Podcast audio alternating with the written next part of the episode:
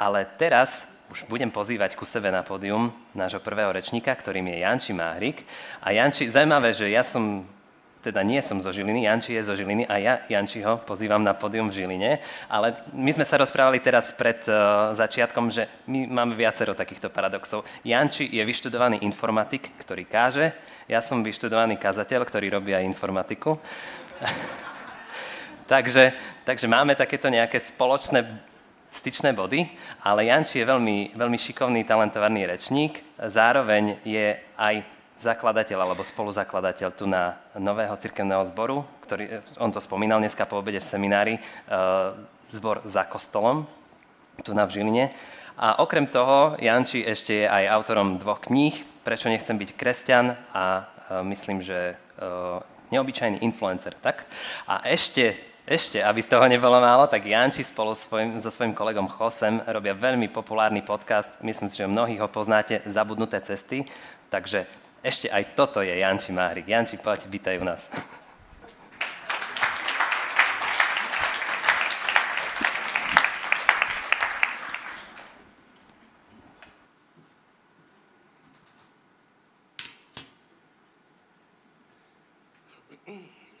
Tak eh, ďakujem za také privítanie normálne. Sa začnem červenať. Budem hľadiť s tým kobercom. Priateľu, verím, že tu sedíš. Verím, že sedíš tu niekde na tejto konferencii, ktorú organizujú kresťania a sedíš tu napriek tomu, že pri poslednom sčítaní ľudu si uviedol, že si bez význania. A pravdepodobne si vyrastol v náboženskom prostredí, ale dnes veci vidíš ináč. A možno, že by si povedal o sebe, že si sa zaradil, zaradil medzi skupinu nons, ktorá sa veľmi, ten názov ani nedá preložiť do slovenčiny, ale v preklade to je nezaradený. Okolie ti tak trošku krivdí, lebo tvrdia o tebe, že sú ateisti, považujú ťa za ateistu, ale keby si jedným bol, tak tu pravdepodobne ani nesedíš. A totiž pre teba sa ten ateizmus ani nestal tak príťažlivým, skôr máš problémy s kresťanstvom alebo s vierou. Tá, tá sa ti chvíľami stáva odpudzujúca. A je dosť pravdepodobné, že proste si niekde uprostred a skúmaš, že, že čo ďalej. A pravdepodobne ani nebudem ďaleko od pravdy, keď, keď predpokladám, že, že to, prečo si držíš odstup od kresťanstva, eh, nie sú až tak intelektuálne výhrady. Skôr sú to zlé skúsenosti. Je to nejaká emócia, následkom čoho si si už prijal nejaké, alebo našiel nejaké vysvetlenia racionálne. A možno, že sa stotožníš dokonca s autormi uh, knižky pre deti o 8 na Arche, to sú nejakí severania, neviem ani ich mena vysloviť, ale mám ich tu zapísaných, ktorí rovno už pre deti, malé deti do 10 rokov, uh, tie tvoje pocity zhmotnili do tej knihy. A v podstate tie pocity dávajú už ďalšej generácii. Uh, mám pár takých vied, čo som vytiahol z tejto knižky. Uh, je to príbeh troch tučniakov, ktorí sa rozprávajú o živote, skúmajú život a rozprávajú o Bohu, skúmajú Boha. Boh vymyslel si hromadu pravidiel a vie byť dosť nepríjemný, keď sa nimi niekto neriadi. Boh z toho nebude príliš nadšený.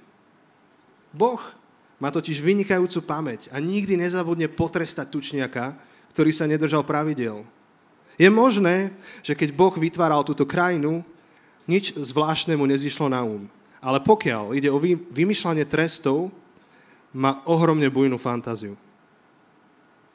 Možno, že to úplne chápeš. A možno, že sa stotožníš uh, s jedným um, takým známym človekom, nejdem ho menovať, ale ja som, ja som bol na jednom rozhovore s ním, počúval som ten rozhovor počas pandémie, bolo to na, uh, v aplikácii Clubhouse a uh, jeden môj kamarát, David Kostlan, tam organizoval takú diskusiu o viere a bola, bola tam táto známa osobnosť a rozprávala ten ateista a rozprával sa s Dávidom, ešte s Chosem, s ďalším môjim kamarátom, rozprávali sa, že prečo už nie je teda tento známy človek veriacím. A povedal, že mu to tak docvaklo, keď pozeral uh, muzikál Jesus Christ Superstar.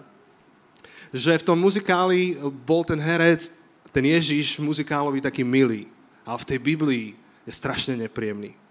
A tak odišiel z toho muzikálu a uvedomil si, že on nechce byť súčasťou niečoho takého nepríjemného.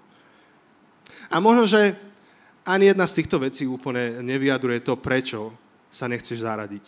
Prečo si držíš odstup od kresťanstva. Máš svoj príbeh a chcem povedať, že ťa chápem. Chápem ťa rovnako ako chápem ďalšie množstvo ľudí, s ktorými sa stretávam. Pýtam sa ich celkom bežne a pravidelne a, a, a teším sa na ten rozhovor. Pýtam sa ich, že prečo už neveríš? Čo sa stalo? Na 95%, ako to, číslo 95 je akože 9 z 10 zubných lekárov, tak na 95% tá odpoveď je tá, že bola nejaká zlá skúsenosť niekde s niekým veľmi konkrétnym v cirkvi. Chápem ťa. A viem, že za tento jeden večer nevyriešime e, celé toto napätie, hoci by som bol strašne rád, keby si dokázal vidieť vieru tak, ako ju ja vidím, pretože ja sa z viery, z kresťanskej viery teším. Dáva mi zmysel, dáva mi to najlepšie možné vysvetlenie tohto života a sveta. Viem, že to nevyriešime, ale rád by som začal nejaký spoločný rozhovor, ktorý možno, že potrvá nejakú dobu. A rád by som ho dnes večer začal tým, že sa ti ospravedlním. Chcem sa ti ospravedlniť v mene cirkvi alebo v mene kresťanov a ospravedlniť sa ti v dvoch bodoch. Tá prvá vec, prosím ťa, prepáč, že nie vždy medzi nami počuješ to posolstvo, ktoré by si mal počuť. Niekedy ho podávame nesprávne a môžeš nadobudnúť pocit, a možno, že si nadobudol pocit, že kresťania hovoria len o dobrom správaní a kresťanom je len ten, kto sa dobre správa. Ak to zapadá do nejaké šablóny. A možno, že si nadobudol pocit a nechceš mať nič s kresťanstvom preto, lebo nepotrebuješ ďalší seba zdokonalujúci nástroj do svojho života. Vieš žiť celkom spokojne aj bez kresťanstva. Vieš sa správať slušne aj bez toho, aby ti to niekto kázal z kostola.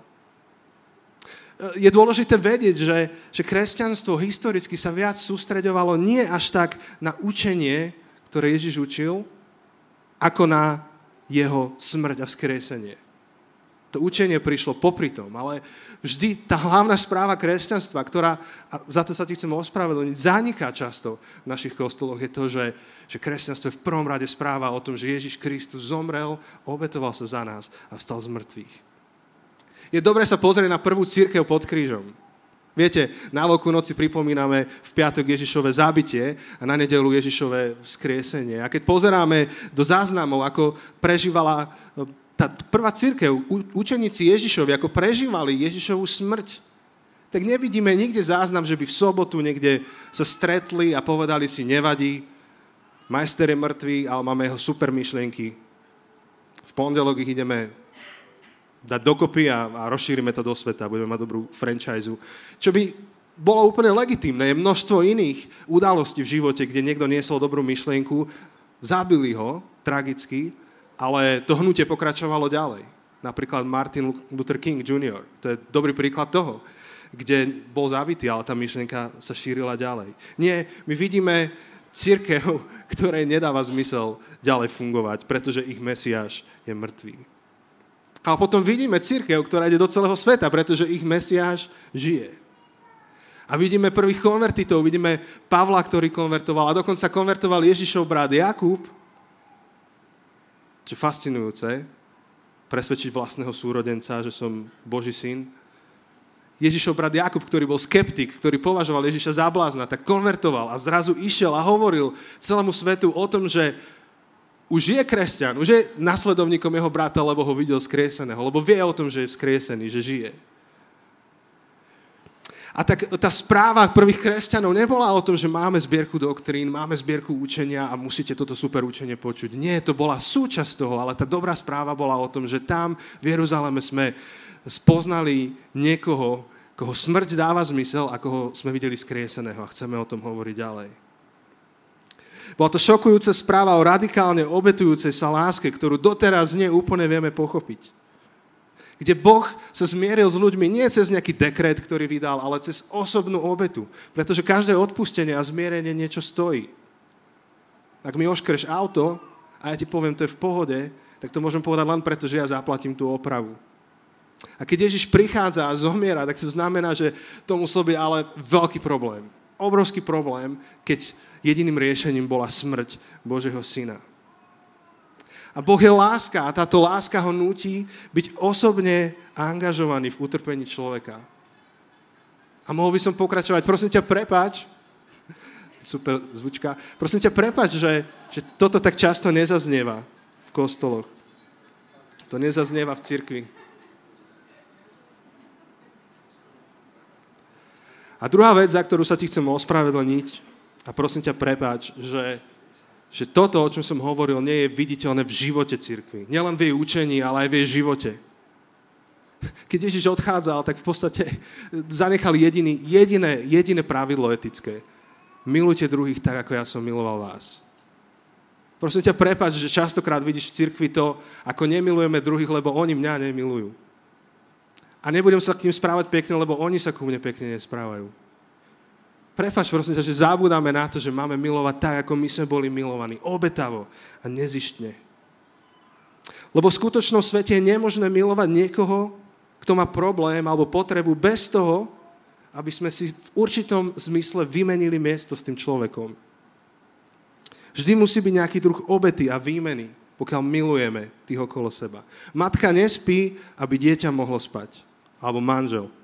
Alebo manžel nespí, aby matka mohla spať. Aby sme to vyvážili.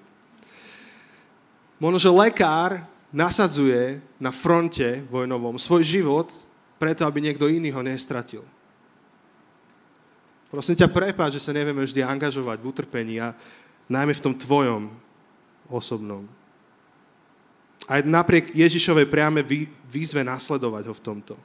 Keď Ježiš, eh, keď Pavol učil Filipskú církev a pripomínal toto isté Filipskej církvi, tak hovoril, že majú Ježiša napodobňovať v tom, ako on obmedzil dobrovoľne sám seba v prospech ľudí, aby ich mohol pozdvihnúť. Nenárokoval si na to, na čo mal právo. Tá jeho obeta bola veľmi praktická.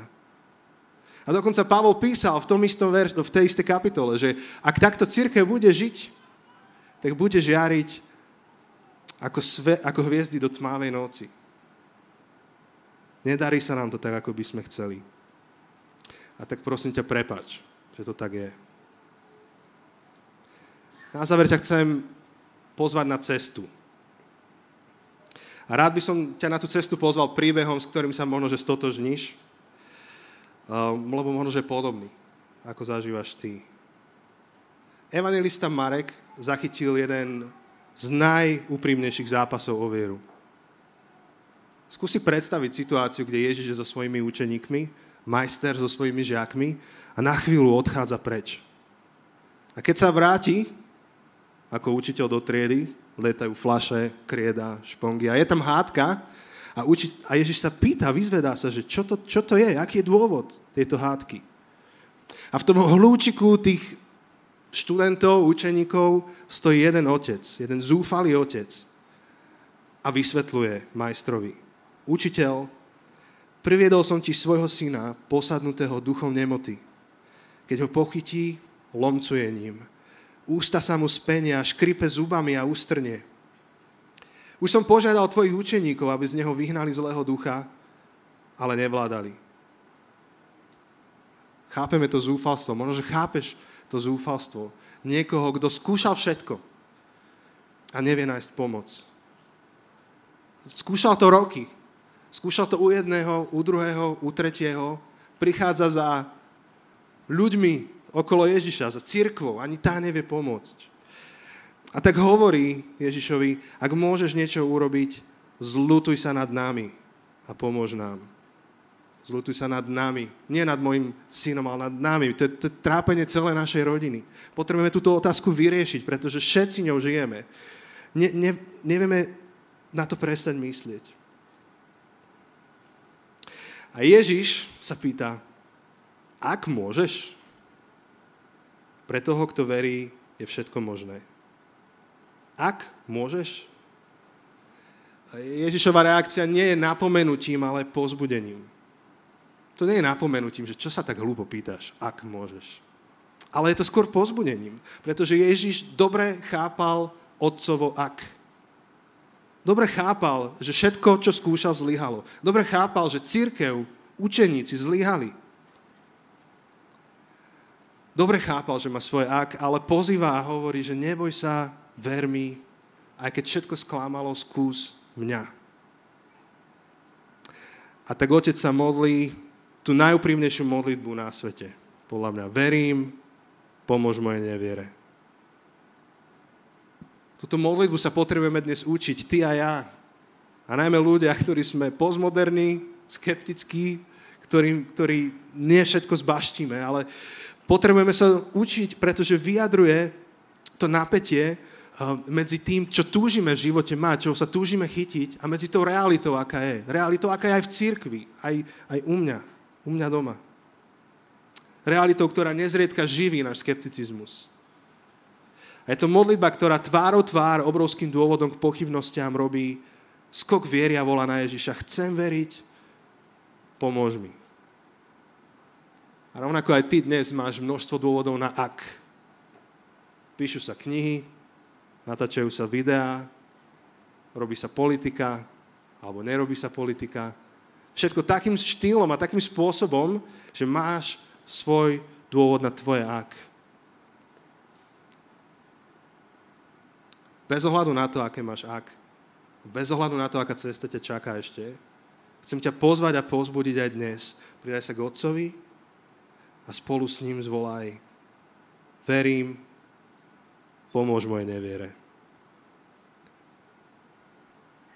Priateľu, ďakujem, že si si ma vypočul a prajem ti príjemný zvyšok večera.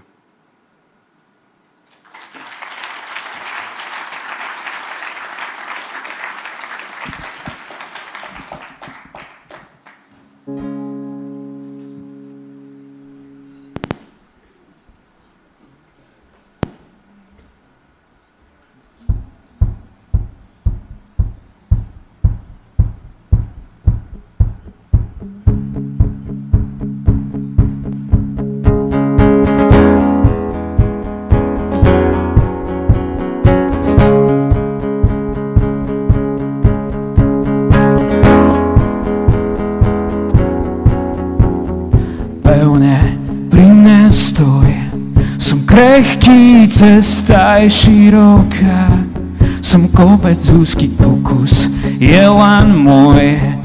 Dýcham pri každom výskoku, strácame kúsky.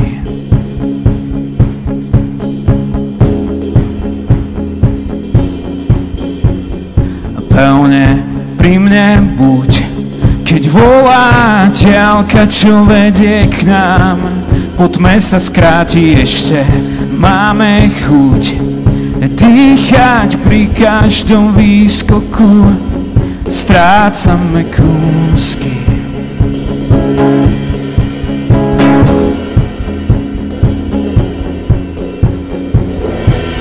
Držíme kurz, horizont horí, smutná dlaň ukrýva tvoju veselú. Keď si blízka, s tebou oci, ktorý proti smer nás zvede k cieľu.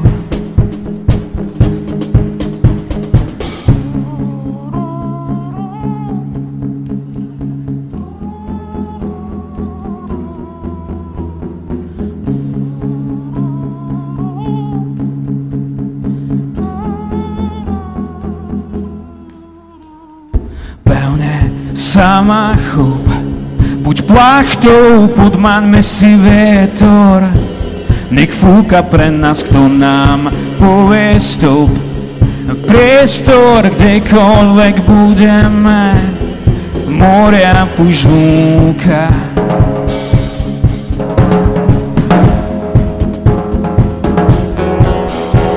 Skúmať viac nemusíme, kam vedú Zády za horizontom v rukách práve Držíme kurz, budúcnosť kreslíme.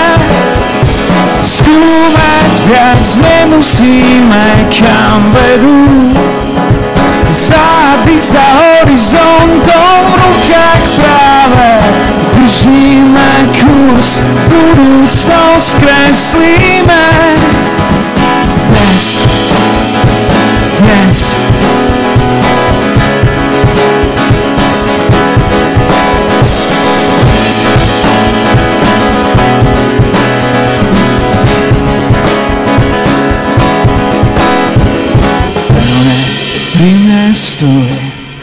krehký, cesta je široká, som chodec úzky.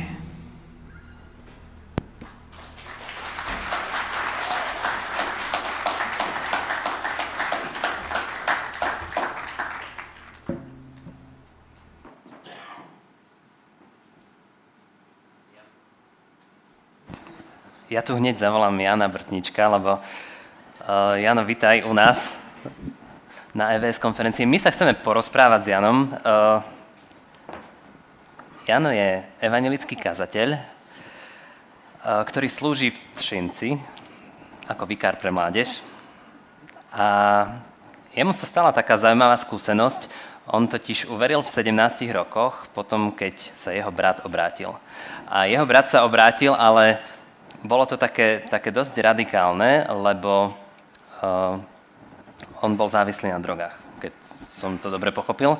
Takže Jano, vítaj u nás a vieš nám povedať trošku viacej o tomto príbehu, že, že ako sa to stalo, čo sa stalo? Tak dobrý večer všem, já vás všechny zdravím, ať tady v sále nebo u obrazovek. A ono je to velmi těžké říct stručně, ale já se o to pokusím. Vlastně můj brácha, já jsem ze tří sourozenců a můj brácha starší byl dlouhé roky závislý na drogách.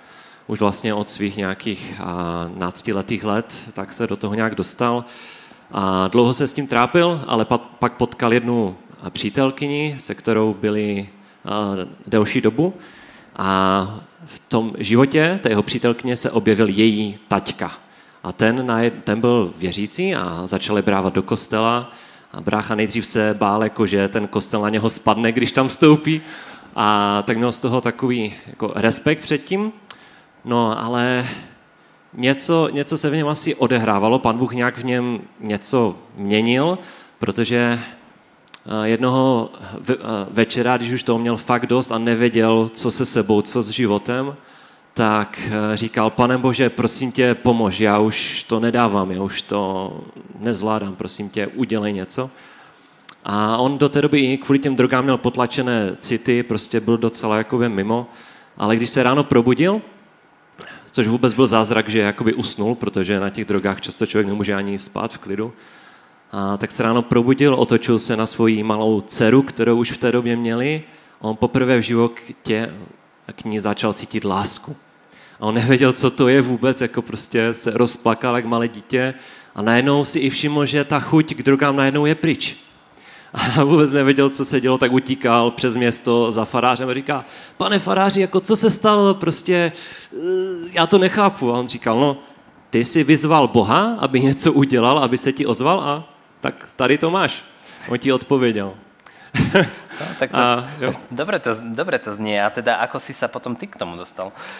A, tak já jsem byl pořád jakoby doma u, u svých rodičů a víceméně můj den byl takový, že jsem se vrátil ze školy, a hodil jsem baťohem do kouta a sedl jsem si k počítači a tom jsem strávil většinu dne.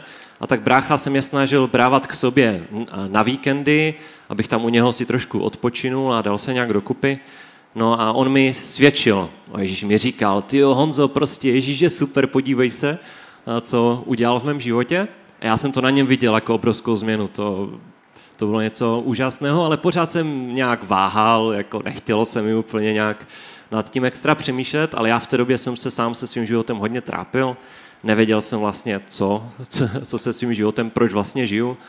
A tak se mě to nějak jako dotýkalo, i to, co pán Bůh udělal v životě mého brachy. No a asi dva roky to tak trvalo, co do mě brácha trpělivě hučel, s láskou samozřejmě, než by na, na mě nějak tlačil. A já jsem prostě jednoho večera, to bylo 14. mája, před už devíti lety, tak jsem odevzdal svůj život Ježíši, jsem mu řekl prostě Ježíši, já ti chci důvěřovat, chci prostě ukázat, co ty dokážeš a jsem tvůj. Tak to je skvělé. Jano, uh, to, to, je, to, je, to je skvelé, to si zaslúži potlesk, ale mňa zaujíma aj tá cesta potom ďalej, lebo uveriť v Krista je jedna vec, ale ty si sa teda stal kazateľ. Ako sa z normálneho človeka stane kazateľ? Tak já myslím, že tak asi ve zdravém slova smyslu žádný z nás není úplně normální. Každý máme jako nějakou osobnost, nějaké eh, defekty. A jako jo, jasně, normální kluk, že jo, chodí do školy a tak dále. Já ani nevím, jak se to stalo, ale prostě v tu chvíli, kdy jsem řekl Ježíši, tak víš co, já, já nevím, ale ty víš a veď si mě. No a tak to nějak dopadlo, že jsem se dostal k tomu kazatelství, ale to nebylo tak jednoduché. Uh, takže já jsem nejdřív studoval osmiletý Gimple a tam jsem vlastně uvěřil v tu dobu. Já jsem už přemýšlel, jako kam půjdu na výšku. Možná máme něco společného tady s Jančím a s tebou, že já jsem nejdřív šel na informatiku, musím se přiznat. Takže já jsem nejdřív asi jeden semestr studoval informatiku a tam jsem zažil požehnaný čas, jako fakt jsem si to užíval, i jsem tam měl super rozhovory, ale věděl jsem, že nějak to skřípalo, nebylo to úplně vončo. Já jsem se ptal Boha, tak pane Bože, proč tu jsem? Prostě nějak jako, není to ono, já to cítím, tak co po mně chceš?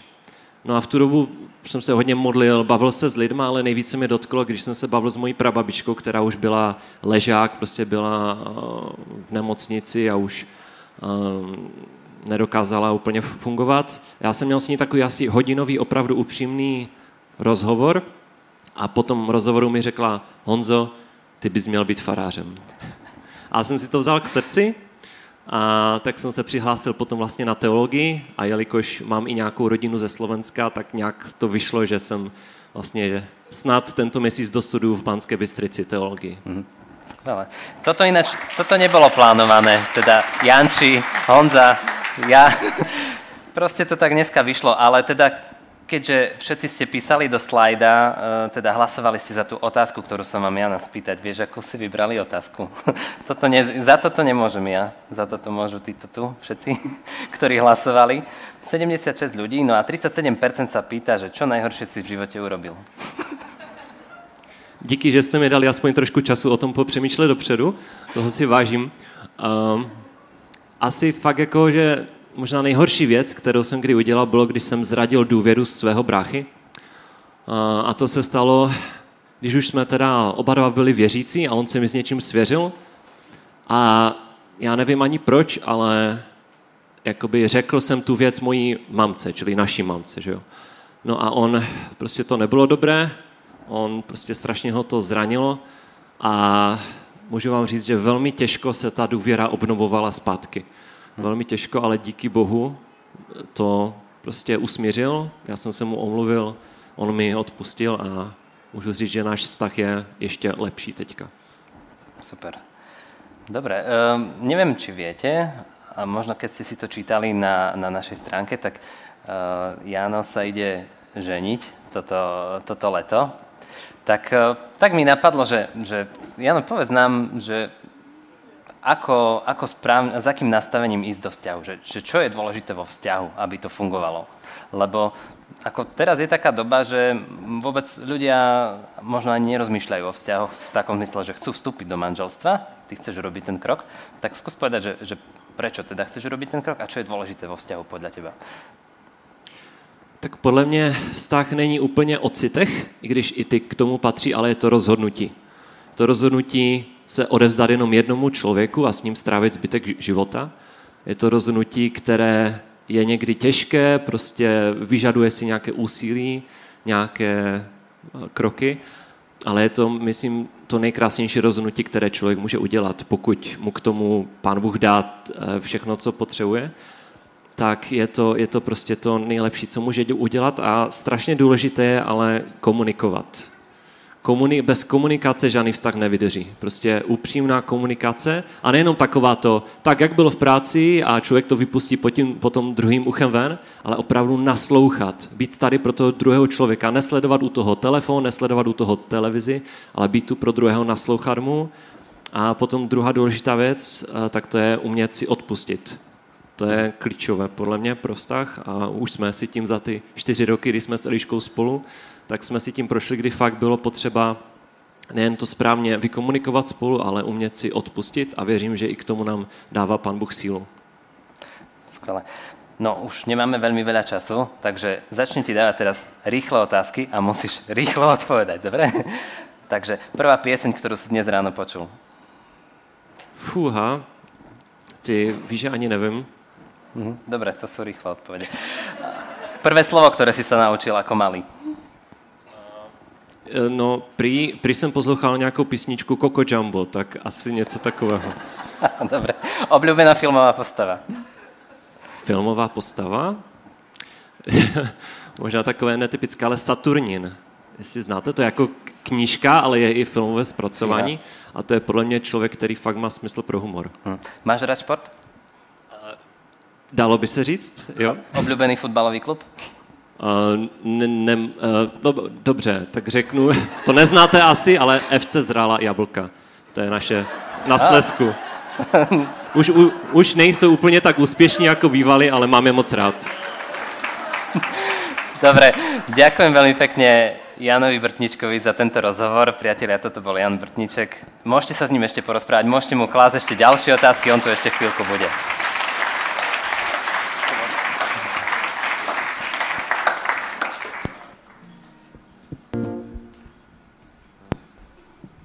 Tak túto pieseň možno ste už zachytili skôr, táto nie je z toho nového albumu. Je to pieseň Pevný bod a robili sme ju s kapelou EVS Band. S Maťom, Maťo tu je, ostatní chalani, nevidím ich tu. A, tak sa môžete pridať, ak, ak poznáte.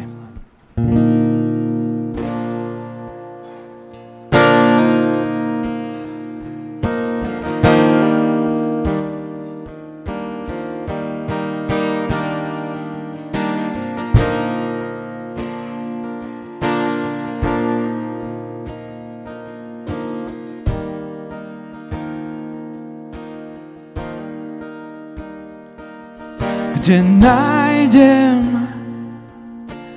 pevný bod v premenlivých dobách, kde nájdem pevný bod v premenlivých dobách. Miesto, kam môžem prísť, keď nevládzem už ďalej ísť. Priestor bez priepastí, kde nemusím sa báť.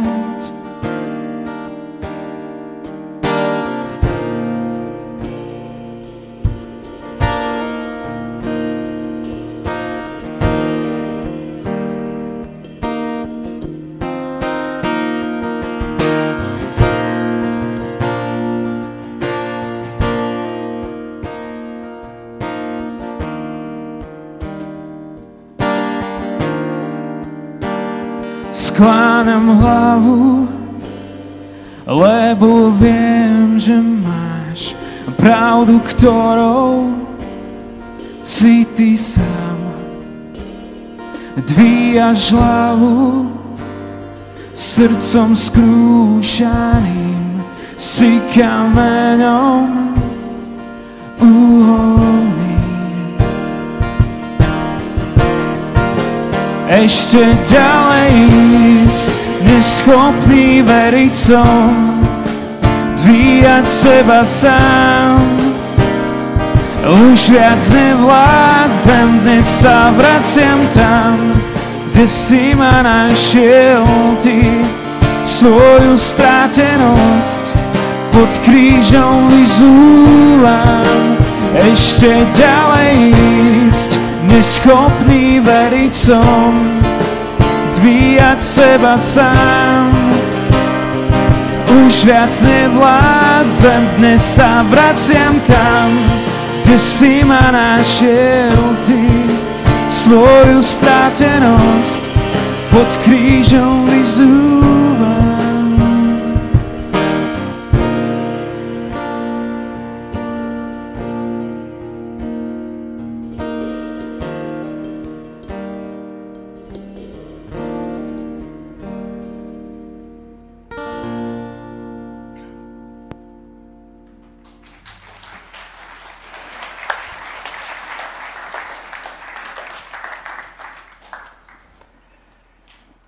Ďalšou rečníčkou, ktorá sa nám dnes večer tu na predstaví, je Maruška Skonc.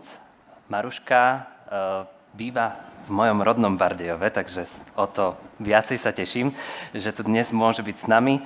Maruška e, vydala už 8 kníh, Dneska som sa aj pýtal, že či by sama vedela vymenovať, že ktoré všetky, tak povedala, že nie, tak našťastie to nežiadala ani odo mňa, ale niektoré teda z jej kníh si potom budete môcť e, pozrieť tu na vonku, bude ich predávať jej manžel Daniel, ktorého Maruška Humor má veľmi rada, mi prezradila. Tak teraz už pozývam na pódium Marušku, aby nás inšpirovala svojim slovom.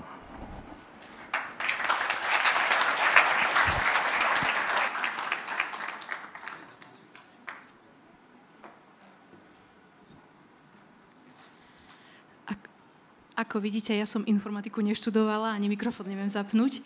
A, a keď sa moji kamaráti z EVS opýtali, že či by som mohla prísť a, a rozprávať a dnes večer, tak som ani chvíľočku nezaváhala, pretože poprvé a, rozprávať 10 minút a nejaký príbeh a po druhé rozprávať o Božej dobrote je... Každý z nás by tu mohol prísť a povedať niečo o Božej dobrote, o tom, aký dobrý je Pán Boh. A, ale keď som rozmýšľala nad tým, a, tak takmer každá nejaká teologická dišputa sa dá poňať takými dvoma smermi.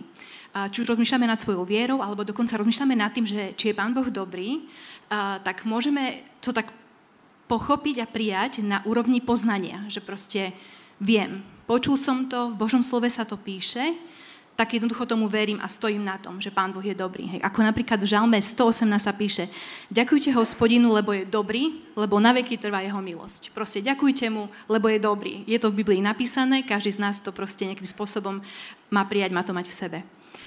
Ale potom druhá taká, taká vlna, alebo druhý taký smer, okrem toho poznania, je, je taký smer uh, zjavenia. Že nielen niečo viem, ale bolo mi to zjavené, Precítil som to, prežil som to celou svojou dušou, celou svojou bytosťou, celým svojim srdcom. Viem, že Boh je dobrý, pretože to cítim, pretože sa ma dotkol spôsobom, ktorý sa nedá poprieť, lebo som to, som to zažila, som to, som to skúsila. Ako napríklad v Žalme 34 sa píše, okúste a vidíte, že hospodin je dobrý, skúste to a preto to môžete povedať. A keď som rozmýšľala nad tým, uh, aký typ človeka som ja, či som skôr na strane poznania, že proste viem a idem si svoje, lebo, lebo je to tak, je to pravda, alebo či som človekom srdca cítenia, paradoxne ja som skôr č- taký, taký veľmi racionálny človek, ktorý stojí pevne nohami na zemi a, a môže povedať, že skôr som na úrovni poznania. A nechcem nikoho uraziť, ale moje porozumenie je, že možno väčšina tejto sály by možno skôr bola v tejto prvej skupine, už len uh, z hľadiska konfesie, ale sú aj iné cirkvy, ktoré sú všetko iba o zjavení, iba o tom, že to, čo cítim, to je pravda a viete, že, že ako keby aj, ani jeden extrém, ani druhý extrém nie je dobrý, ale keď som rozmýšľala, o čom by som vám dneska porozprávala príbeh, tak som vybrala príbeh z tej druhej strany, z toho, že som niečo cítila a Pán Boh mi nejakým spôsobom ukázal, kým je. Z mojej práce potrebujeme často cestovať, väčšinou do Spojených štátov, kde prezentujeme nejakým spôsobom svoju službu a rozprávame o tom, čo Pán Boh robí vo východnej Európe a na Slovensku. A jedna z, jeden zo štátov Ameriky, kam často chodíme, je Južná Karolína. Neviem, že či e, tušíte niečo o tom, aká tá, aký ten štát je, ale ktoré z vás, dámy, vás sa opýtam, čítal Odviate vetrom? Ja som tušila, že budú takí ľudia, lebo to je taká knižka, ktorú máte, hej, uh, Stendhal, Červený, Čierny, Kartuza, Parmská, Odviate vetrom. Pár takých kníh má každý vo svojej knižnici, Odviate vetrom jedna z nich. A uh, tá Scarlett O'Hara, viete, to je tá južná dáma, hej, také, také tie južanské dámy a gentlemani, tak to je všetko sa odohráva vlastne v Georgia, v Južnej Karolíne. A my keď sme tam prišli, tak úplne som mala pocit, že som vstúpila do tej knihy, do toho románu. Hej, prišla som na takú, do takého krásneho plantážnické, takú plantáž, obrovská, nádherná vila tam bola a z tej vily vyšla taká dokonalá dáma, ktorá sa volala Mary. A veľmi rýchlo sme sa nejak tak skamarátili, spoznali, bola veľmi nejakým spôsobom drahá môjmu srdcu. A tri roky, ako sme tam chodili do tej Južnej Karolíny, som vedela o tom, že ona má manžela, ktorý sa volá David a očividne ten David bol proste veľmi uh, úspešný, to teda bolo vidno na tom pozemku, na tých vinohradoch, proste, ktorých bývali v tom dome. Uh, veľmi úspešný biznismen, veľmi úspešný uh, podnikateľ, ktorý tam ale nikdy nebol. Vždy, keď som prišla, tak, uh, tak David bol na Floride, David bol v Kalifornii, David bol stále niekde preč. tak ja som už po troch rokoch mala pochybnosti, či David naozaj existuje. Hej, bol takou, takou legend, legendárnou, mytickou bytosťou pre mňa. A keď sme tam teda mali pri štvrtý rok, boli sme tam spolu s Danielom a, uh, a David mal byť doma. A my sme sa normálne zostresovali z toho, že, že proste ten David, že, že wow, že proste je taký strašne bohatý a taký strašne šikovný a taký vzdelaný a my sme mali v jeho dome prezentovať vlastne to, čo robíme s, s mladými ľuďmi uh, na Slovensku. A normálne sme mali, mali, sme mali z toho stres, sme boli hotoví, že ako to povedať, ako, ako keby sme mali pocit, že si musíme nejak zaslúžiť jeho priazeň a nejak si ho vlastne získať, hej, nejak na neho urobiť dojem. No a ešte keď sme ho zbadali, tak to tiež nepomohlo, lebo to bol taký distingovaný pán, hej, proste v košeli, v saku, ako takú, takú hrdo dvihnutú hlavu, taký južanský gentleman. My sme boli úplne hotoví z toho. A, ale potom, keď sme odprezentovali to, čo sme mali a začali sme sa rozpr- vlastne vlastne som, vlastne tento príbeh nie je až tak úplne môj príbeh, ale príbeh mojej manžela Daniela. Daniel, môžem ťa na sekundu poprosiť? Lebo vlastne to, čo sa potom stalo, sa nestalo mne, ale jemu. Ale vlastne uh, ty si potom s Davidom nosil stoličky do domu. A aký, aký bol... Manželia si musia odpúšťať, povedal pred chvíľou. Uh, taký zasnúbený mladý pán, že musíš odpustiť potom neskôr. Ale teraz povedz, že ako to bolo s tým Davidom? Ja som si dal pred programom žuvačku, takže by si ju videla, že by sa toto nestalo. Ja ti ju podržím. Hej. Uh, takže, no, Maruška to uviedla, hej, distingovaný, vzdelaný, úspešný muž David a teda čo o ňom ešte povedať? My sme vedeli, že on tam bude iba chvíľu, že tam bude jeden deň. On prišiel na to popoludne, keď sme tam mali byť a prezentovať službu a, a na druhý deň skoro ráno, rozumej okolo 6. už mal odchádzať na letisko. On priletel z Chicaga, kde mal nejaký business meeting a mal ísť do New Yorku na ďalší business meeting, čiže bol doma na pár hodín a my sme mysleli, že, že on tak iba prebehne okolo nás. No ale čo sa stane, keď sme teda skončili, nosili sme tie stoličky, on sa s nami začal teda rozprávať, teda so mnou, keď už to dám do toho čísla, že som tu. A ten rozhovor uh, vlastne trval, uh, to bol večer, 6-7 hodín a ľudia odišli, ale my sme sa rozprávali do 8, 9, 10, 11, no možno do druhej v noci. A ja už, mne už bolo tak až hlúpe, že viem, že musí odísť, ale on napriek tomu tam bol a venoval mi plnú, plnú pozornosť. A väčšinou keď cestujete, tak sa ľudia pýtajú, že uh, aký bol tvoj let, aká bola cesta a vy odpoviete, že a fajn. Ale on išiel hneď a hlbšie a on sa pýtal, a čo pre teba znamená milovať svoju manželku? Alebo uh, ako vieš, alebo ako ukazuješ iným ľuďom, že miluješ Krista? A ja som, akože aj ja som dosť exhibicionista, ale to bolo veľa aj na mňa sa hneď otvoriť, ale keď si to teraz spätne, ako keby, že premietam hlave, tak on sa o mňa úplne úprimne zaujímal a nebolo mu to jedno. A v živote ma nestretol úspešný významný muž a ja som mal pocit, že nemusím urobiť dojem alebo zapôsobiť. Iba som, iba som vnímal jeho dobrotu, jeho lásku a rozmýšľal som odtedy nad tým, že čo, čo ja s tým môžem robiť a či toto robím ja pre ďalších ľudí. Nech sa páči. Ďakujem. A ja som šla okolo, okolo 9. 10. do postele si ľahnuť, Daniel prišiel o ne o druhej, ale o tretej ráno a ja som sa zobudila, som bola taká, čo sa stalo? A on, že David sa pýtal otázku za otázku, ja som nevedel, čo mám robiť, tak sme sa rozprávali, ale že dobrý chlop, to je ten, ten David, do, dobrý chlop. Sme tak zhodnotili o 3 ráno a David sa akurát zbalil kufor, do taxika išiel na letisko, hej, kde musel o, o 6 ráno letel do New Yorku. A, a, ale akože obetoval nám celý ten večer a celú noc, aby spoznal Daniela lepšie. A, a čo tým chcem povedať pre príbehom je to, že niekedy Pán Boh je pre nás tiež taká polomytická legenda, že niekto o ňom stále rozpráva a, a vieme, že teda je, ale, a, ale on nechce byť vzdialený, on chce byť ten, ktorý si sadne a pýta sa nás otázky a chce nás počúvať a chce poznať naše srdce. Chce sa za nás obetovať. A ten druhý príbeh sa stal ešte pred týmto príbehom a, a je to, uh, súvisí s našou svadbou, tak už keď sme tu s Danielom spolu, tak ideme také, takéto téme. A ja som bola veľmi, veľmi atypická nevesta v tom, že ja som sa vôbec na našu svadbu netešila. Som sa tešila na manželstvo, to je super, ale poprvé uh, som uh, pôvodom z Kukovej, čo znamená Všetko, hej, čepčenie, redový. Ja proste neviem zatancovať ani valčík. Ja som úplne, že v, v, budila sa s nočnými morami, že jak ja prežijem tú svadbu bez, bez újmy. Uh, po druhé, stále viac a viac introvertnem, to znamená, že upriame akože keby som si mohla vybrať, že každému z vás si sadnem a tých 10 minút porozprávam osobne, určite by som si to vybrala ako lepšiu možnosť, ako tu stať pred vami teraz a hovoriť to všetkým naraz. A svadba je zhruba niečo také, všetci sa na vás pozerajú celý deň. Aha, tak ja som mala, mala akože strašne veľa stresu ohľadom tej svadby a teda s týmto postojom, ktorý teda už teraz o mne viete, som jednoducho odmietala si o, akože vyskúšať a prenajať šaty za 400 eur. Som taká, to je absolútne zlý investment, toto neurobím. Tak si objednám šaty, nie? Prečo nie? eBay, AliExpress. Výborný nápad. Šaty prišli o 10 čísel menšie, bez chrbta, a tak som pozerala, že výborne, tak uh, nájdeme nejakú krajčerku, ktorá by to možno opravila. A kým budem pokračovať v tomto príbehu, chcem teda povedať taký uh, statement, že moji rodičia sú skvelí ľudia. Moju, moju mamku mám veľmi rada a je to láskavá, obetavá žena. A, ale tá konkrétna situácia bola taká dosť nešťastná, že keď sme prišli ku tej krajčírke, akože som už dosť mala stresu, proste tie šaty boli zúfal, zúfalstvo, a bola tam so mnou moja mamka a bolo tam jedno dievča z mojej skupinky, ktorá sa volá Katka. A uh, ja som si to nejak predstavovala a v celom tom strese, vo všetkom, viete, ako v takom americkom filme, viete, že teraz uh, ľudia sedia, teraz vy vidíte v tých šatách a teraz sa všetci rozplačú a sú takí, že krásna, si že najkrajšia nevesta. A moja mamka, no to, toto si si objednala, hej. Akože 10, 10 čísel, hej to tam nebolo napísané.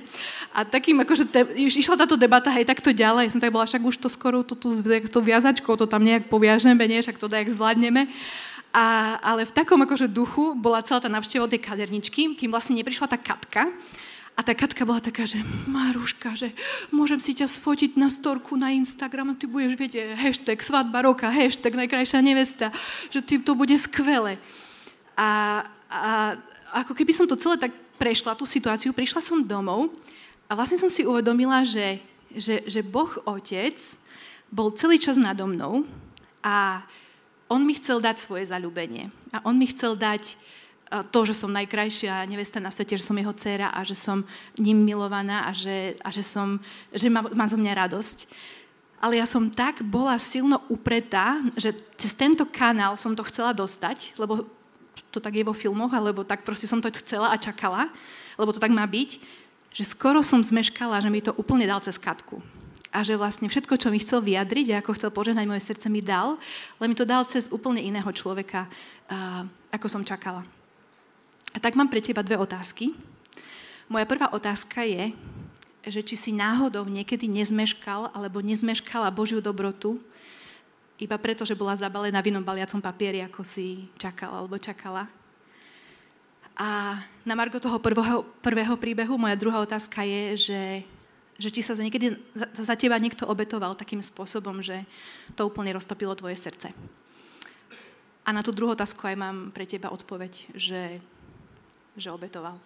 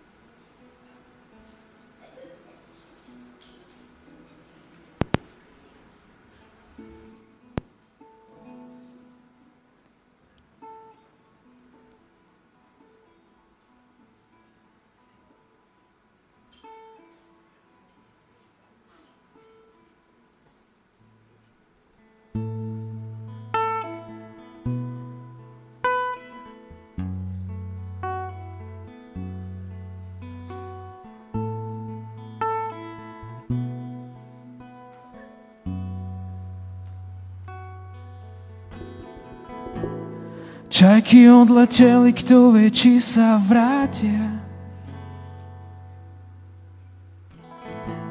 Čas pripomenúť si, odkiaľ sme prileteli my. Pery sú slané, chuť mora ostáva. Zažili sme hlbín, stále nemáme dosť. Sme cudzinci, pútnici, vraciame sa domov. A myseľ sa rada stráca v korunách stromov. A večnosť uviazla v nás, za každým sa ozve. A nepokojné ticho, ten hlas kúma, kto sme.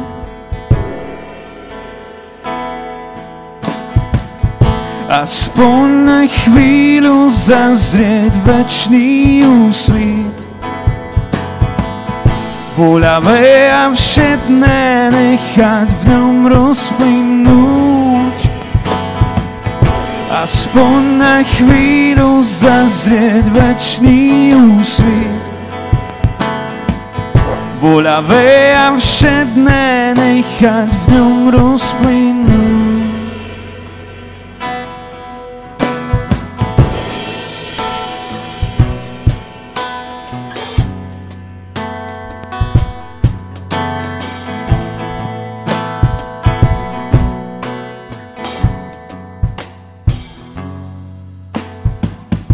Presypacích hodinách hlboké stopy v piesku. Ako sme zvládli púšť, kto nás niesol na rukách. Ak dobre je za nami, najlepšie nás čaká. Aj prekážky v diálke sú tajnými schodmi, sme cudzinci, pútnici, vraciame sa domov. Myseľ sa rada stráca v korunách stromov. Večnosť uviezla v nás, za každým sa ozve. Nepokojné ticho, ten lásku má, kto sme. Aspoň na chvíľu zazrieť večný úsvit. Bolavé a všetné nechať v ňom rozplynúť. Aspoň na chvíľu zazrieť večný úsvit. Bolavé a všetné nechať v ňom rozplynúť.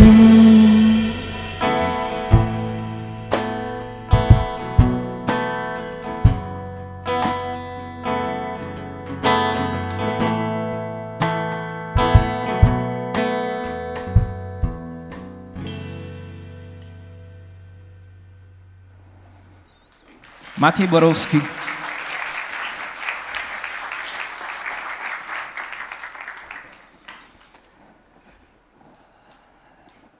Ja vám predstavím teraz posledného rečníka, ktorého v podstate už asi nemusím predstavovať, lebo ste ho dneska ráno zažili. A tým človekom je Tibor Jančík. On je evangelický farár v Senci už 15 rokov a hovorí, že má srdce pre evangelizáciu a spolu s manželkou vychovávajú troch synov. No a k Tibrovi musím dodať ešte jednu vec. On do stredy nevedel, že tu dneska večer bude stáť, totiž to sa stala zmena v programe, no, možno ste si ju všimli, ale on keď sa to v stredu do, po obede dozvedel, tiež povedal, neváhal, proste povedal áno a povedal, že túto výzvu príjma proste. Tak my si to, Tibor, veľmi, veľmi vážime, ďakujeme a tešíme sa na tvoje slovo.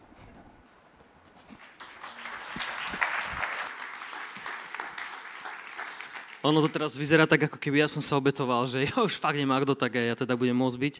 Ale uh, verím, verím, že to tak nie je úplne celkom, že sa človek iba obetuje a robí, robí veci, ktoré musí spraviť, ale že, ale že robíme aj veci, ktoré sú, uh, by som povedal, také, že nás Pán do toho volá. A uh, ja som dneska tak, s takou radosťou počúval ten príbeh, čo ste rozprávali, všetko také láska, také veci. Ja tiež inak nie som informatik, by the way, a akože tiež to nemám. A ešte k tomu kolegovi, že ja som od malička chcel byť farár. Hej, mi to vždy vrávali, takže ja som mal žiadne bočné úmysly, nejak to pán Boh proste nalinkoval a my sme sa tomu podriadili nejako, takže uh, takže asi tak na úvod. A tá téma dneska je, že uh, Boh, ktorý sa obetuje, a ja myslím, že všetko, čo zaznelo počas eh, týchto pár dní, dvoch dní, a všetky prednášky, tak každá, každá bola plná toho, že uh, nám úplne jasné, že Pán Boh sa fakt obetoval vo svojom synovi. Jednoducho, keď pozeráme na všetky náboženstva na svete, tak v každom musíš niečo spraviť. Dodržiavať prikázania, pravidlá, kam si chodiť, čo si robiť, čo si platiť, uh, kvantum veci, aby si sa vyškriabal na konie, na končiar toho vrchu, kde sa možno, ak budeš dobrý a úspešný, dá sa možno stretneš s Bohom a budeš mať pocit, wow, tak toto je ten človek a proste to celé, to stalo to za to a teraz som sa s ním stretol. Ale ak vieme dobre, že kresťanstvo a to, čo hovorí Bože slovo, ale skutočné Bože slovo a skutočné kresťanstvo, to znamená to, čo nájdeš v Biblii, čo ti Duch Boží naozaj potvrdí, že to tak je, že vníma, že to je správne, tak to vôbec nie je o tom. Ale keď čítaš Bibliu, tak dojdeš k tomu, že Boh z toho končiaru, kde ty si sa chcel vyškriamať, tak on zostúpil dolu, lebo ty nie si schopný na ten končiar vyliesť. Rozumieš tomu? Niekedy si povieme, o, tak 10 Boží prikázaní, to je pain, to sa nedá. A tých ďalšie prikázania, to je všetko ťažké. Ale Pán Boh nám to dal preto, aby sme si uvedomili, že to je jeho morálka, ktorú by nám chcel ukázať, že to je on, takto si to on predstavuje. Toto je on vo svojej svetosti a my nemáme šancu sa vyškriabať na tú hladinu, na tú úroveň k nemu, ale môžeme prosiť o to, aby, aby sa zmiloval nad nami, nad našou slabosťou a Boh sa zmiloval. A zostúpil dolu, ako sme dnes počúvali, lebo včera to bolo, zostúpil, aby sa nepozrel na Sodomu a Gomoru, že teda, čo to tam je za neporiadok. Boh nezostúpil Ježišovi Kristovi, Kristovi, aby sa pozrel, ako keď bola E, babylonská väža, aby sa teda pozrel, čo to tam tí ľudkovia stávajú, ale Boh zostúpil vo svojom synovi, aby ti ukázal, že ťa miluje. A že ty, keď nevieš byť hore, on príde k tebe. Toto je skutočné kresťanstvo. Boh sa zmiloval vo svojom synovi. A dneska to boli také pekné veci o láske a ja budem v to trošku pokračovať. Verím tomu, že každý z vás v živote aspoň raz zalúbil. Nechcem sa pýtať znova, že či taký, čo sa nezalúbil. Verím, že nie. A teraz si predstavte, že ste v triede, ročník si vyberte, alebo školu si vyberte, je to jedno, ste v triede, kde sú dievčatá, pre nás chlapcov, ktoré pre nás nič neznamenajú, z rôznych dôvodov. Sú tam chlapci, ktorí pre dievčatá nič neznamenajú. Sú to obyčajní spolužiaci. Je to niekto mimo, vonku, iba nejaký vzťah taký triedny, normálny. A teraz si predstavte zvláštnu udalosť, že sa niekto zamiluje do teba, alebo ty sa zameš do niekoho. Keď sa zamiluješ do niekoho, to je zvláštna vec. Verím, že sa vám to stalo, že lebo ste tak ticho, tak neviem teraz, či áno alebo nie. Verím, že áno.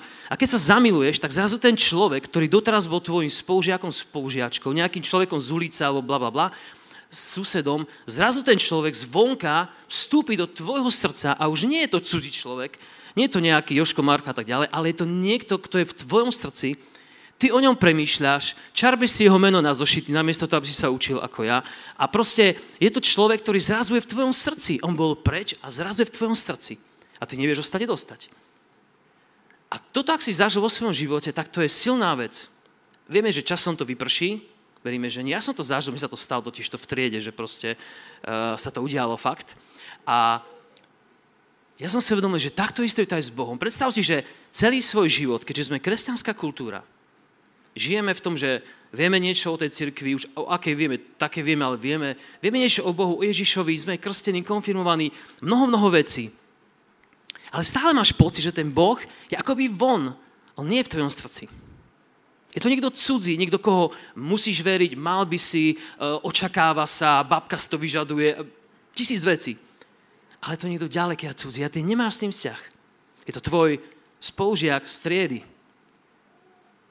Ale tento spolužiak z triedy, s tým krycím menom Pán Boh, on vstúpe do tvojho života zrazu, keď ťa osloví, tak ten cudzí Boh sa stane tvojim Bohom. A ja verím, že si zažil, drahý priateľ, že Boh v tvojom srdci našiel svoje miesto. Ja som takto prežil svoje stretnutie s Bohom.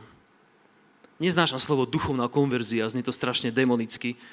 Proste som v neho uveril, že ten Boh, ktorý bol cudzí, je môj Boh. A zrazu to nie je cudzí Boh, ale v mojom srdci a ja som jeho synom. A toto je, toto je vec, čo verím, že si vo svojom živote uh, zažil. Ak si to nezažil, tak tento večer, drahí priatelia, preto, aby si, aby si pouvažoval, či nestojí za to toho Boha, ktorého možno vidíš niekde vzdialeného. Pozad do svojho srdca. Preto, lebo on zišiel, aby, aby sa s tebou stretol. Predstav si Boha, ktorý každé ráno, keď ty vstaneš, a on vstane, osicom celú noc bdie, samozrejme, lebo je to Boh, ale keď ty staneš, on je tam s tebou. Sprevádza ťa, zjaví, zjaví ti svoju milosť, dáva ti ďalšiu a ďalšiu šancu a nakoniec sa privádza k tomu, že sa s ním stretneš a ty vieš, tento Boh ma tak miluje, že mi ukazuje dokonca moje vlastné hriechy, moje rany aby som mu ich priniesol. Dokonca aj to je Boží skutok, že ti dá silu priniesť mu svoje rany. A nevrami, že každý to takto musíme prežiť. Možno niekto ste tak radikálne, že si povieš, je to v Biblii, všetci to vravia, budem tomu veriť. Ale myslím, že každý z nás, ktorý sme dnes tu, hoci by sme prežili roky v cirkvi, v dobrých spoločenstvách, v dobrých zboroch, živších alebo menej živých, to je jedno, ale každý z nás potrebuješ vedieť, brat, sestra, kde sa v tvojom živote nachádzaš. Nechcem rozdielovať, ako to niektorí povedia, že to nie je správne deliť ľudí, ktorí sú akože veriaci naozaj a takí tí, no povedzme, že menej veriaci. Nedovolím si to povedať, ale chcem povedať jednu vec. Každý z nás musíš vedieť, ako si na tom vo vzťahu s Bohom. Desí jeho prítomnosť, desia jeho prikázania, ktoré musíš zachovávať desí ťa väčnosť alebo súd, ktorý môže prísť. Hambíš sa, lebo vieš, že ťa vidí a sa nemôžeš skryť pred ním. Alebo je pre teba Boh, o ktorom vieš, že ťa príjma takého, aký si. To, čo sme hovorili do poludnia. Že ťa príjma a že, že ti dáva pochopenie a láskavosť a odpustenie. Toto proste musíš vedieť. Nie je možné žiť na svete bez toho, aby si nevedel, v akom vzťahu si s Pánom Bohom. A preto je dnes ten taký večer, čas, kedy si túto vec musíme zhodnotiť. Pre tých, ktorí sa pýtajú, že nie som si istý, aké to so mnou, je priestor poprosiť, pane, tak vieš čo, vyjasníme si vzťahy. A chcete povedať, že Boží vzťah tebe je úplne jasný. On ťa miluje. A dovolím si povedať, Boh ťa miluje e, každý deň. A nie iba, keď sa ti darí e, v tvojom duchovnom živote keď si splníš všetky tie uh, proste veci, ktoré máš na, na pláne, keď si odklikávaš tie, uh, možno máte to vo vašich mobiloch, tie denné plány čítania a keď máš tam fajku na konci si povieš, wow, som to dal celý biblický plán a tento mesiac som dokončil, som dobrý. Toto, je, toto nie je ten čas. Ten čas je v tom, keď vnímaš, že ten Boh je s tebou. To je jedna vec, že do ktorej ťa nechcem pozývať, pretože Bože slovo hovorí, že ten, kto žije v úprimnom vzťahu s Bohom, ktorý vie, čo pre ňo urobil, tak ten na tento vzťah odpoveda svojou láskou. A Bože slovo nám hovorí v Jeremiášovi, bude ako strom, zelený strom, zasadený pri vodnom toku, zapustí korene pri potoku, nebojí sa, že príde horúčava, lístie mu ostáva zelené, ani v suchých rokoch nemá starosti a neprestajne rodí ovocie. Toto je to, čo Boh robí v svojom živote. A to všetko preto, lebo On sa obetoval. On zišiel z toho vrchu. Zišiel Ježišovi Kristovi a povedal ti, ja viem, že nevládzeš. Ja viem, že si slabý. Ja viem, že si vyšiel z blbej rodiny. Ja viem, že sa možno vyhováraš na svojich predkov. Na to, že ťa nikto neviedol k viere. Ja to všetko viem. Ja vidím tvoje zlyhania. Ja vidím aj to, že vo mňa roky veríš ale možno teraz si v stave, že je to chladnejší vzťah. A chcem ti povedať, že Boh ti hovorí, poď von, vstaň, lebo ja ti chcem dať nový život. Lebo ja som sa obetoval. Prečo ležíš v hrobe? Prečo zostávaš v starých veciach, keď ja som zomrel za teba? Ja som bol skriesený pre teba. Nezostávaj tam ležať. Ja som sa pre teba obetoval. Toto je pozvanie nielen pre tých, ktorí možno kde si povieš, mal by som to s Bohom skúsiť.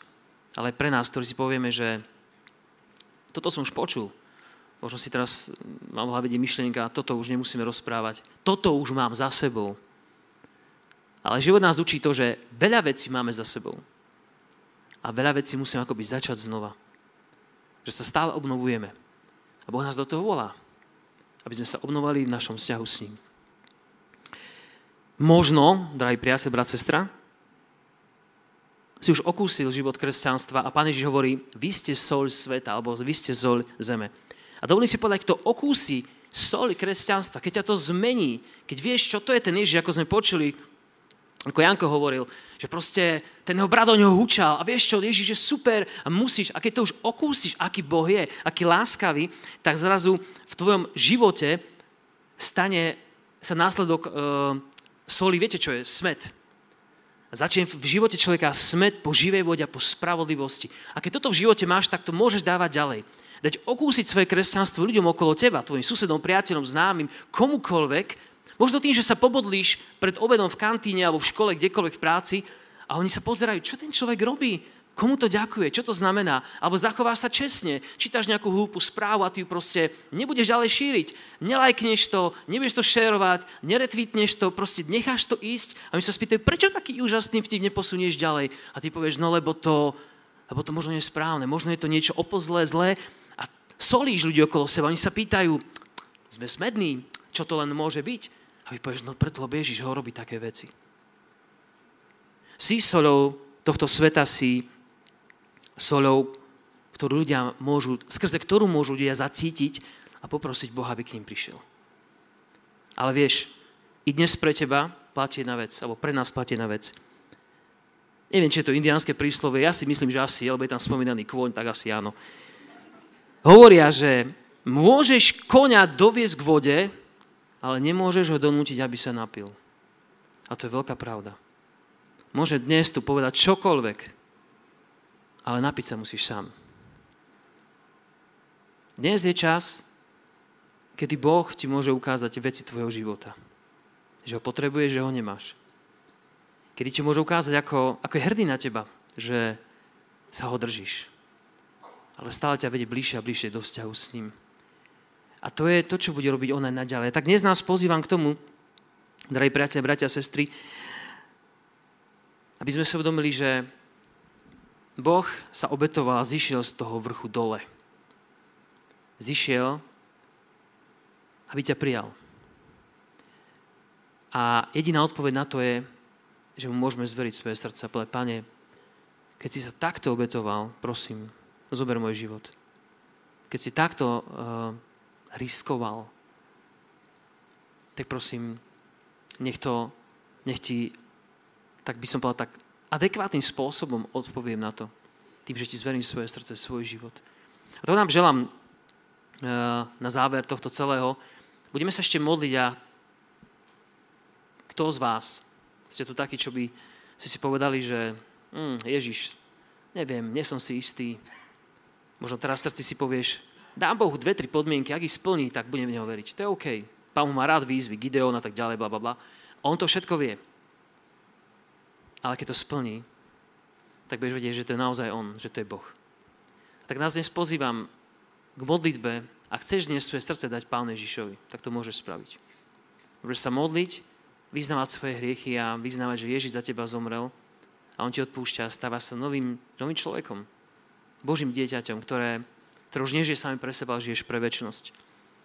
A to sa netýka len tých, ktorí nikdy to neurobili, ale nás. Môžeme prosiť o obnovu života o to, aby sme znova mohli vyznať možno v slzách, Pane, si dobrý Boh a v tých, eh, v tých slovách dobrý Boh je skryté všetko, čo sme prežili, čo nikto nevie pomenovať, ale je to tam a ty to vieš. Vieš to ty a vie to Boh. A to stačí. Môžeme sa modliť. Nebeský Otec, chválime ťa za to, že hoci si Boh, tak si zišiel dolu zo svojej svetosti, a stal si sa človekom Ježišom Kristom. Ak ten, kto videl Ježiša, stretol Ježiša, ten stretol teba. Lásku a svetlo. A ty si priniesol túto lásku a svetlo i do našich životov. A my ti dnes ďakujeme za to, že si ju dal. Ďakujeme, že si stvoril svetlo preto, lebo bola tma. Aby tma bola vyhnaná svetlom, nejak inak. A my ti ďakujeme, že to svetlo svietia dnes pre nás. Chválime ťa, že si vošiel do našich životov, že si sa ich dotkol, zmenil, usmernil, zastavil, pretavil, otočil, zvrátil, zachránil, vykúpil a čokoľvek iné, čo sa stalo, na čo môžeme dnes byť, za čo môžeme byť dnes len vďační. Dnes, Pane, prichádzame a modlíme sa. Príď, Pane, do nášho života. Príď, Pane, do môjho života. A premieňaj ho na Tvoj život. Prichádzame, Pane, ako hladný a smedný. Prosíme, otvor naše srdcia pre Evangelium. Ja sa, Pane, dnes modlím, aby tí, ktorí dnes váhajú, ktorí, sa, ktorí sú si neistí, či naozaj to stojí za to. Aby dnes počuli to pozvanie, sa zamilovali, aby ten Boh, aby si nebol pre nich viac cudzí Boh, ale aby si bol Boh v nich. Ten, ktorý naplní vnútro, naplní každú potrebu, každé prázdne miesto, kam sa snažíme napchať nejakú vec, ktorá ho zacelí, aby na to prázdne miesto presne sadla tvoja láska. My povieme, toto je to, čo sme chceli, to, čo máme, čo si nám dal. Prosíme, Pane, umí sa týchto srdc. Prosíme, odpúsť nám, keď vymieňame ťa za niečo iné v našom živote, čo si myslíme, že nám pomôže. Prosíme, Pane, obnov náš vzťah k Tebe, aby naše pery i naše srdce, celá naša bytosť opäť hovorila, dobrý je Boh, dobrý a spravodlivý, zmilúva sa, je hojný a bohatý vo všetkej milosti. Nevydá ma mojim zlým myšlienkam, nenechá ma padnúť a ma bude viesť, že si dobrý pastier, Pane. Len dobrota a milosť budú ma sprevádzať po všetky dni môjho života. Ježiš, prosíme, príď a obnov nás ako svoju církev. Zmiluj sa nad nami, vyvyšujeme Tvoje sveté meno, Pane. Nie je Tvoje meno od nás velebené po všetky dni nášho života, lebo Ty si dobrý Boh, ktorý sa zmiluje, verný Boh.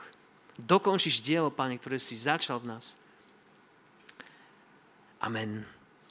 Chcem ešte jednu vec poprosiť vás, možno dať takú pozornosť, ak by niekto ste chceli, možno rozprávať s niekým, eh, možno ako naozaj prísť k Pánu Ježišovi osobnejším spôsobom. Určite vyhľadajte niekoho eh, z ľudí, ktorým tu poznáte, ktorí sú pre vás možno eh, ako autoritou, alebo proste len viete, že u nich môžete nájsť pomoc, pochopenie.